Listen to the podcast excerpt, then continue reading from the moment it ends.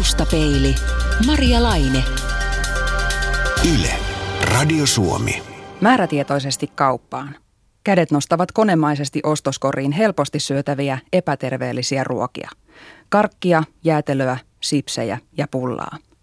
Nopeasti kotiin, turvallisten seinien sisälle, jonne kukaan ei näe. Ja sitten alkaa pakonomainen syöminen. Ahminta, joka ei lopu ennen kuin kaikki on syöty ja vatsa tuntuu repeävän. Hetken helpotus päänsisäisestä ahdistuksesta. Mutta sen jälkeen iskee valtava itseinho ja häpeä, kunnes seuraavana päivänä kaikki alkaa taas alusta ja toistuu. Tätä on ahmintahäiriöisen elämä pahimmillaan. Tästä yleisimmästä, mutta samalla vähiten tunnetuimmasta ja vaietuimmasta syömishäiriöstä ovat taustapeilissä keskustelemassa psykologi Katariina Meskanen Hyksin syömishäiriöklinikalta. Tervetuloa. Kiitos. Ja 35-vuotias helsinkiläinen Laura, joka parhaillaan toipuu ahmintahäiriöstä. Tervetuloa. Kiitos. Laura, milloin sinä aloit ensimmäisen kerran aavistaa, että sinun syömisessäsi kaikki ei ole ihan kunnossa? Mm, no olen mä sen alitajuisesti aavistanut varmasti pidempäänkin, mutta ehkä tuommoinen pari vuotta on, on ymmärtänyt selvemmin, että nyt ei ole kaikki ihan oikein. Tämä on ollut tämä syömishäiriö mulle semmoinen selkeästi tiedostamatonta toimintaa.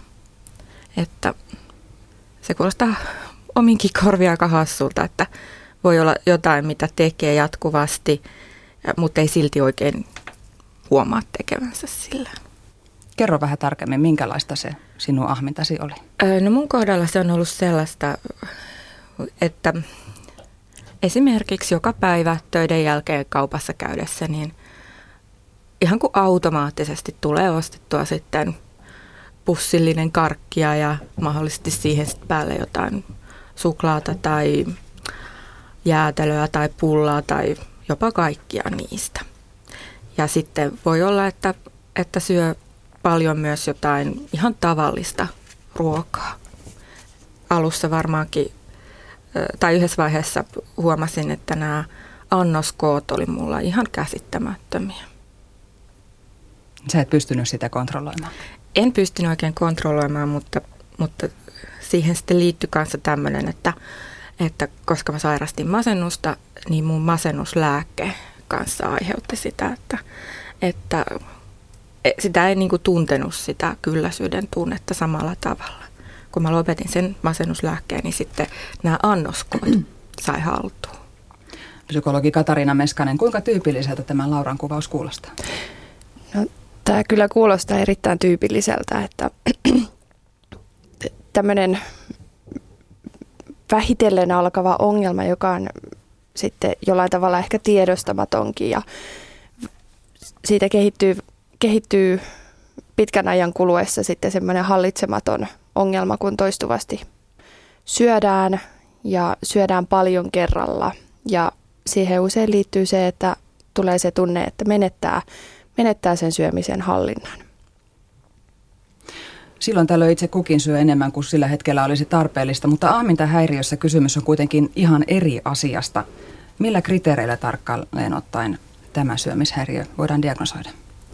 No se on ihan totta, että kuka tahansa syö joskus aivan liikaa, mutta sekään ei tarkoita sitä, että olisi kyse syömishäiriöstä, vaan siinä vaiheessa, kun se ahminta alkaa toistumaan. Ja toistuvasti ahmii syö suuria ruokamääriä kerralla. Ja siihen liittyy se, että tulee tunne siitä hallinnan menettämisestä, eli ei pysty kontrolloimaan sitä syömistä, ei pysty lopettamaan sitä, vaikka ehkä haluaisikin. Usein siihen liittyy paljon semmoista itse inhoa, häpeää, syyllisyyttä ja myöskin usein syödään yksin ja salassa, koska ne ruokamäärät hävettää. Katarina, sinä olet yksi tuoreen Irti Ahminnasta kirjan kirjoittajista ja tuon kirjan julkaisun yhteydessä nousi esiin, että ahmintahäiriötä sairastaa Suomessa arviolta noin 100 000 ihmistä. Onko häpeä juuri se syy, että tästä sairaudesta on toistaiseksi puhuttu niin vähän? Häpeä on nimenomaan se syy, eli tämä on tämmöinen itse inhoon, häpeään ja syyllisyyteen verhottu sairaus, jota ei ehkä ihan kehdata sanoa ääneen sille omalle lääkärille tai lääkärissä terveydenhuollossa ei välttämättä oteta tätä asiaa todesta. Oliko Laura sinulle yllätys kuulla, että et olekaan ainoa, joka käyttäytyy näin?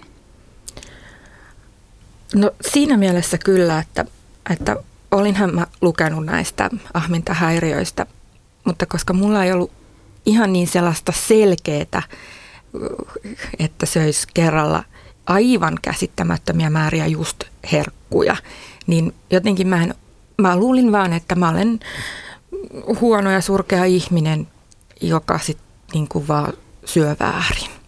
Että tämä tämmöinen sairauden tiedostaminen on ollut suunnaton helpotus. Ja sitten sitä, kun sen on tiedostanut, niin siihen on päässyt sitten käsiksi, että miten sitä voisi sitten parantua siitä.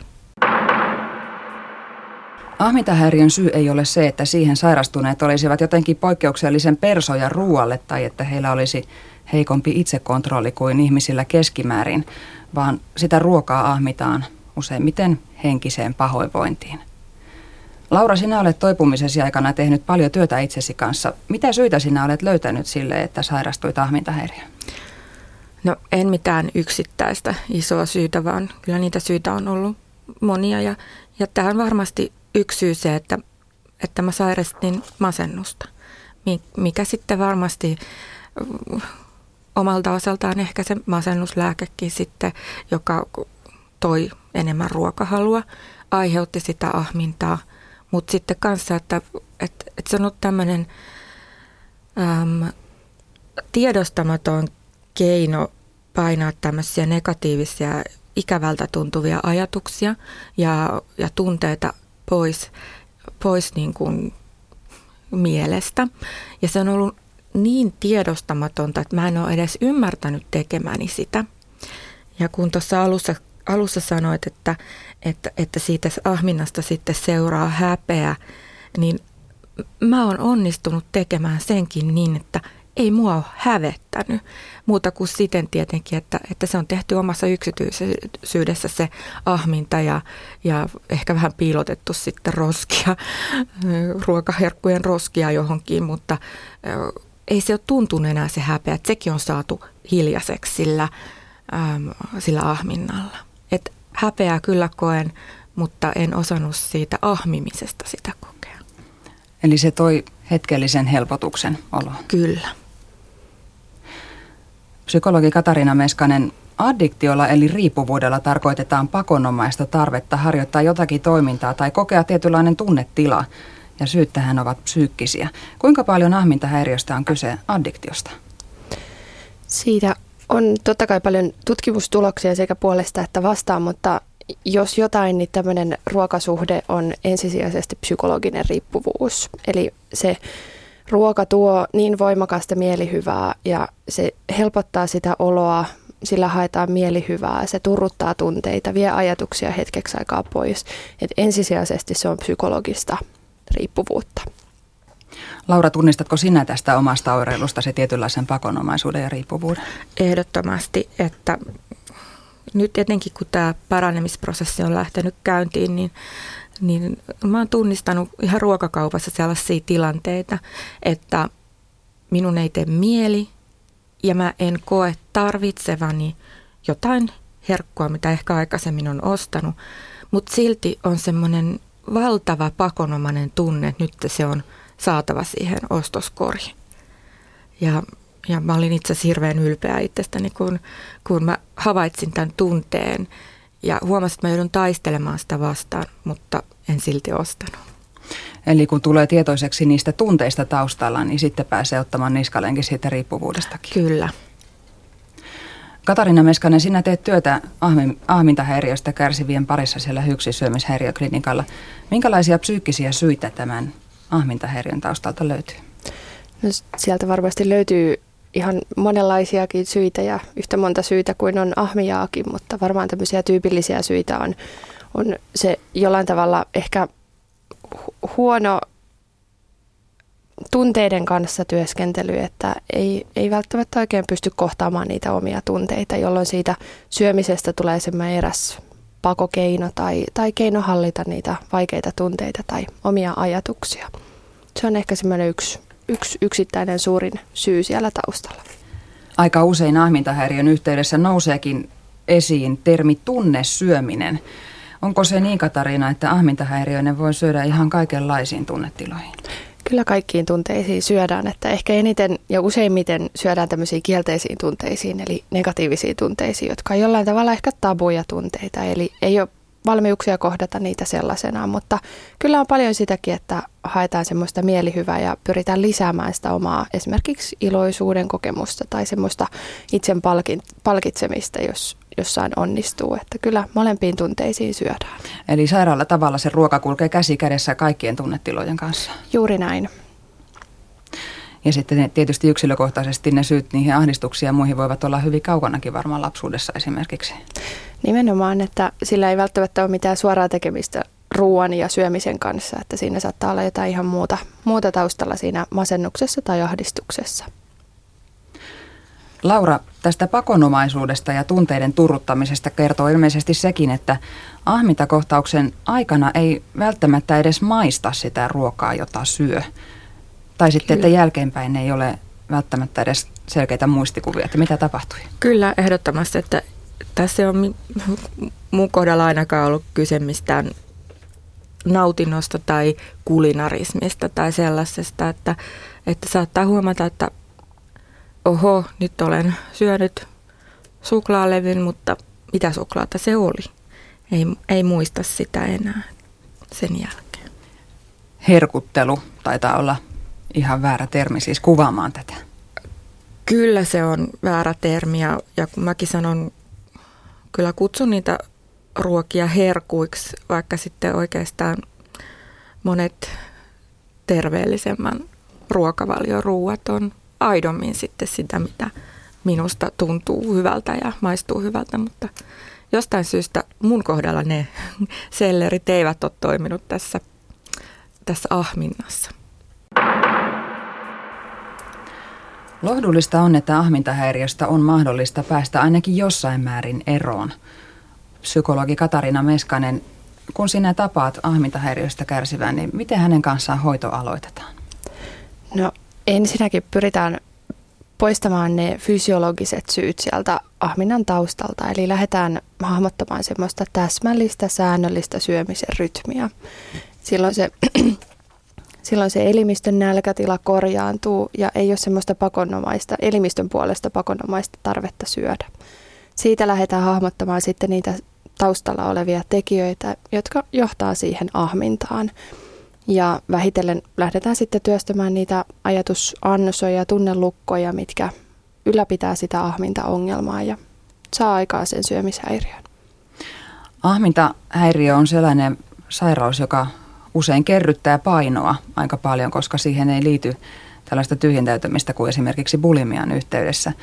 Ja senpä vuoksi monilla ahmintahäiriöisillä on takanaan epäonnistuneita laihdutusyrityksiä. Ja Surullista kyllä ne usein päättyvät uuteen ahmintakierteeseen ja kehon luontaiset nälänhallinta- ja kylläisyysmekanismit ikään kuin häiriintyvät. Kuinka tärkeää tämä on, että, että potilas ymmärtää sen, että on todellakin syöttävä säännöllisin jo niin, että se ruoka ei ole vihollinen? No, siitä me lähdetään liikkeelle, eli, eli syömistä ei hallita jyrkillä säännöillä ja tiukoilla ohjeilla, vaan semmoisella opetellaan kuuntelemaan sitä omaa kehoa, opetellaan luottamaan siihen, että se keho kertoo, mitä se oikeasti tarvitsee. Vähitellen palautetaan sieltä ne nälä- ja kylläisyyden mekanismit ja opetetaan se keho ja myöskin oma mieli luottamaan siihen, että ruokaa on, sitä riittää myös minulle ja nälänhätä ei nyt ihan heti ole uhkaamassa minua. Laura, kun sinä pääsit hoitoon, niin tunnistitko sinä siinä vaiheessa itselläsi normaaleja nälkäisyyden tai kylläisyyden tunteita lainkaan? En tunnistanut ja, ja se oli mulle, mä en edes ole ymmärtänyt, että mä en tunnistanut niitä. Elikkä, elikkä saattoi olla semmoisia päiviä, että, että mä ihmettelin, että miksi mua rupeaa joku pikkuasia kiukuttamaan. Ja sitten mä tajusin, että tosiaankin, että nyt on varmaan verensokerit aika alhaalla, että syömisestä on kulunut useita tunteja – ja samalla tavalla sitten se kylläisyyden tunne, niin sitä ei välttämättä oikein, oikein tullut. Ja, ja kun mä sitten kuulin, että, että monilla um, sairaaloisen lihavilla, kuten minä, niin on, on kadonnut se kylläisyyden tunne ja saattaa olla jatkuvasti pieni nälkä – Niin siitä mä tunnistin itseni kyllä, että ja, ja se oli tavaton helpotus niin kuin ymmärtää, että, että itse on hiukan koko ajan kaihertanut nälkää. Se on, se on joku tämmöinen, en nyt tiedä, että liittyykö syömishäiriö vai liikapainoa vai mihin, mutta, mutta sitten on pikkuhiljaa päässyt, päässyt käsiksi näihin tunteisiin. että nyt mä nykyään jo tunnenkin nälkää ja kylläisyyttä ja mä oon hirveän iloinen ja vähän ylpeäkin sitten, että jos tulee niin kuin oikeaan aikaan nälkä. Niin. Sä olet kulkenut jo pitkän tien, mutta kun muistelet sitä, kun hoito alkoi, niin kerro vähän tarkemmin siitä, että miten se oli ihan käytännössä, kun sinä opettelit syömään säännöllisesti. No se oli itse asiassa aikamoista taistelua. Se on itse asiassa vieläkin aikamoista taistelua, koska mulla on myöskin semmoinen, että, että tähän on liittynyt myöskin semmoinen ruokahaluttomuus. Ja ruoka on myös vastenmielisen tuntusta, että tuntuu välillä täysin mahdottomalta ajatukselta ruveta laittamaan ruokaa tai syödä se. Ja saattaa olla, että kesken aterian lähtee ruokahalu pois. Mutta ähm, me ollaan seurattu, mä olen ollut tota, täällä syömishäiriön klinikan potilaana ja siellä tämmöisissä syömishäiriöryhmissä ja siellä on ollut tärkeänä tehtävänä aikataulua seurata, että laitetaan raksi, raksi ruutu, ruudukkoon, että, että olen syönyt tähän aikaan ja sitten seuraava raksi, kun seuraavan kerran syö. Siihen sitten merkitään kanssa, jos tulee niitä ahmintoja, niin niitä voi, voi tarkkailla. Ja sen taulukon käyttö on kyllä ollut hyvin silmiä avaava ja, ja auttanut mua hirveästi. Tämä säännöllinen syöminen on ollut yksi tekijä, mikä on sinulla auttanut ahmintakohtausten kurissa pitämisessä. Kyllä, ehdottomasti. Tässä Irti Ahminnasta kirjassa kerrotaan, että ahmintahäiriöinen voisi ikään kuin ajatella sitä ruokaa hetkellisesti lääkkeenä, joka on otettava säännöllisin väliajoin. Kyllä, tämän nimenomaan voidaan ajatella täsmäsyömistä tämmöisenä niin sanottuna antibioottikuurina, että jos haluaa sen tulehduksen sieltä pois sieltä kropasta, niin täytyy ottaa se lääke oikealla ajalla, täsmällisesti ja säännöllisesti. Samalla tavalla tämä täsmäsyöminen toimii. Samalla kun fysiologinen keho harjoittelee uudelleen syömiä, syömään, opettelee tuntemaan nälkää ja opettelee tulemaan kylläiseksi, niin varmasti vielä suurempi työ tapahtuu sitten siellä korvien välissä ja sydämessä. Kyllä. Mitä se on?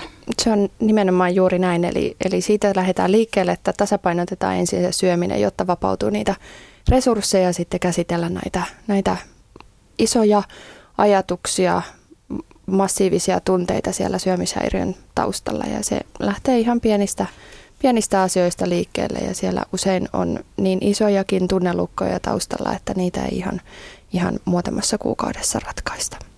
Laura, kertoisitko minkälaista se puoli sinulla on ollut?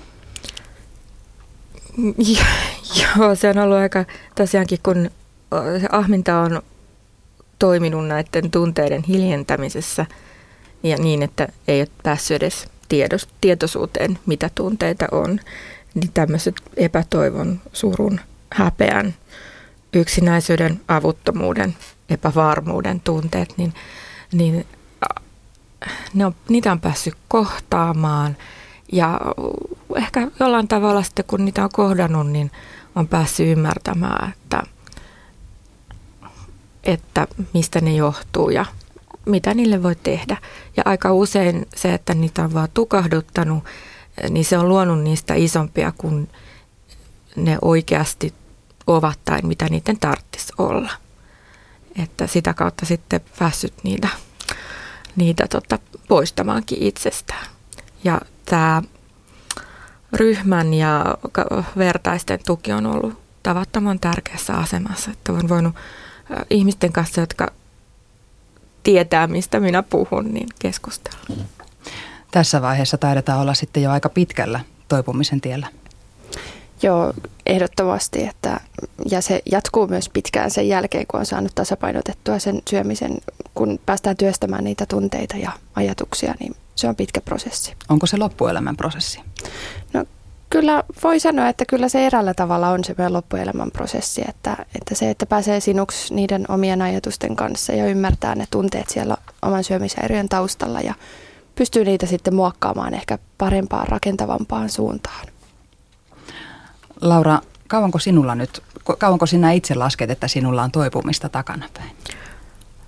Reilu vuosi, ehkä melkein Ku, kaksi vuotta. Kuinka pitkällä sinä koet olevasi? Öm,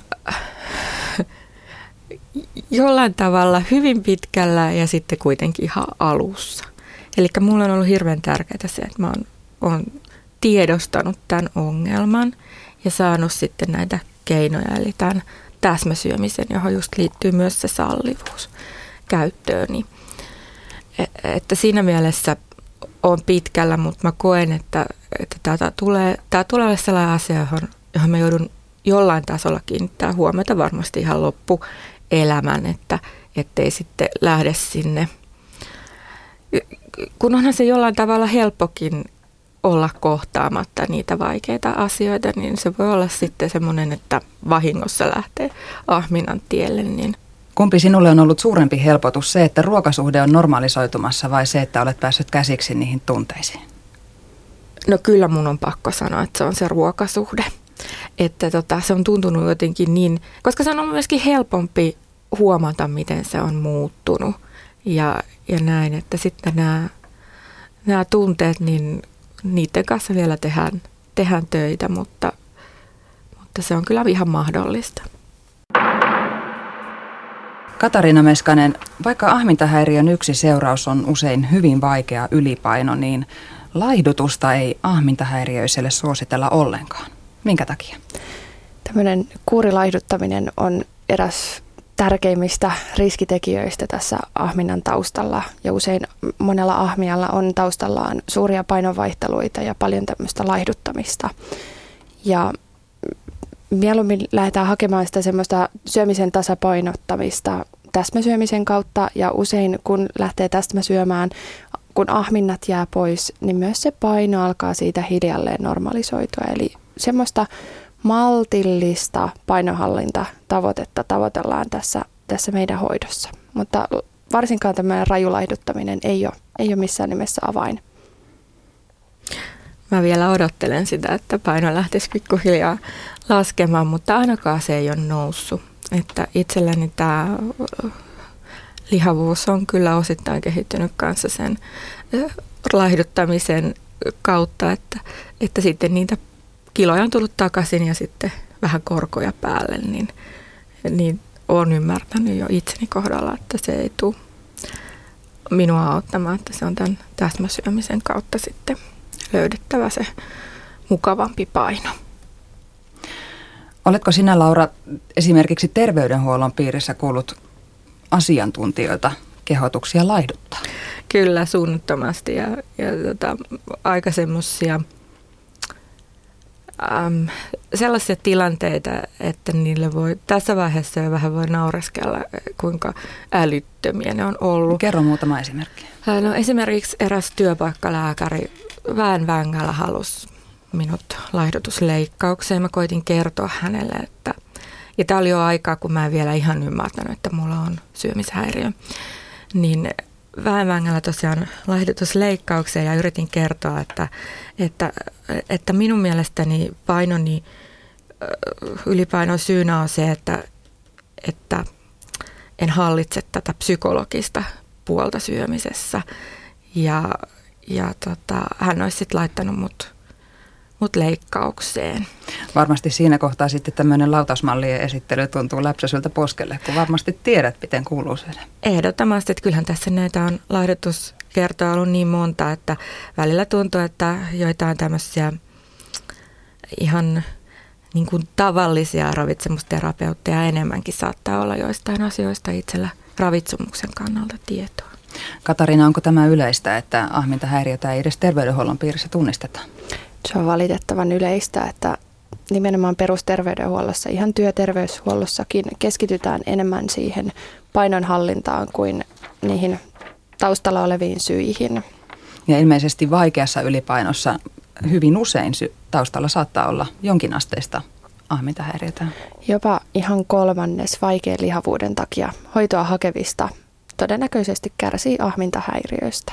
Jos ajatellaan ylipäätänsä ahmintahäiriön yleisyyttä, niin kyllä varmasti jokainen perusterveydenhuollon ammattilainen kohtaa aivan säännöllisesti ahmintahäiriöitä sairastavia. Sen takia se on niin tärkeää, että tämä tunnistetaan paremmin.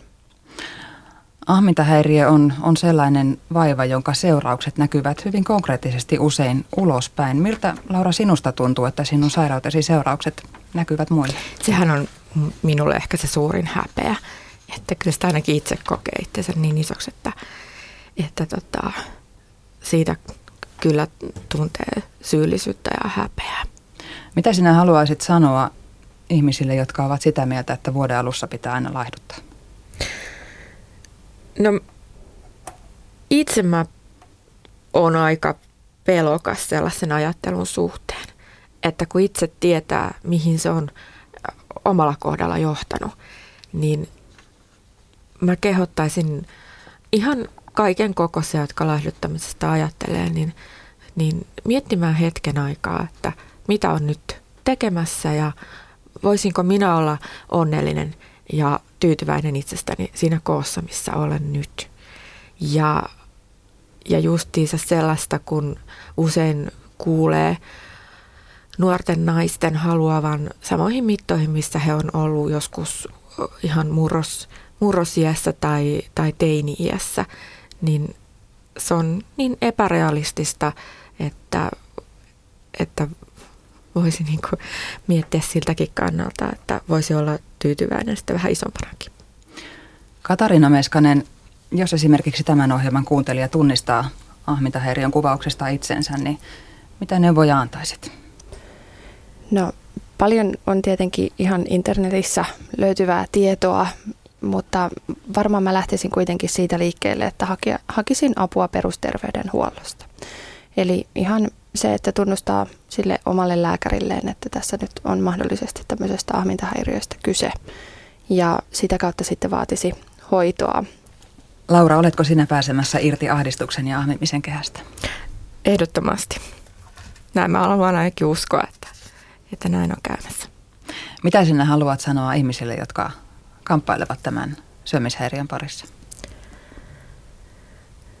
Niin, mä ainakin kyllä mä kehottaisin ihmisiä hakemaan apua ja se ei välttämättä vielä ihan riitä, että tiedostaa, että nyt on joku ongelma, että sitten äh, on hyvä hakea siihen jotain työkaluja, miten sen kanssa pääsee sitten eteenpäin. Mutta semmoinen sallivuus, mikä tuossa täsmäsyömisessä on, niin, niin se on kyllä ihan hyvä ottaa, voisi varmaan kaikille ihmisille ottaa omaa syömiseensä.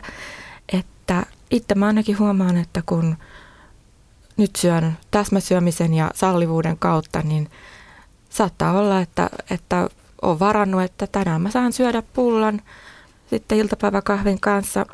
Mutta jos ei mun testä mieli, niin en mä sitä sitten syö. Jos mä oon ottanut jälkiruokaa hyvällä mielin, mä syön sitä sen verran, kun mun tekee mieli, eikä ollenkaan haittaa sitten jättää. Että siitä on päässyt tämmöisissä tilanteissa hyvin eroon siitä ahmimisesta ei ole pakko täyttää itseänsä, jos ei halua. Tämä on tosi tärkeä pointti, eli herkut kuuluu tasapainoiseen syömiseen. Laura, minkälaisia unelmia sinulla on tulevaisuuden suhteen?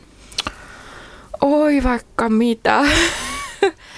Kyllä mä toivon, että tässä pikkuhiljaa lähtisi mm, niin kuin paino sitten laskemaan ja, ja tota, liikkuminen helpottuisi ja tällaisia ihan tavallisia unelmia kesää odotellessa.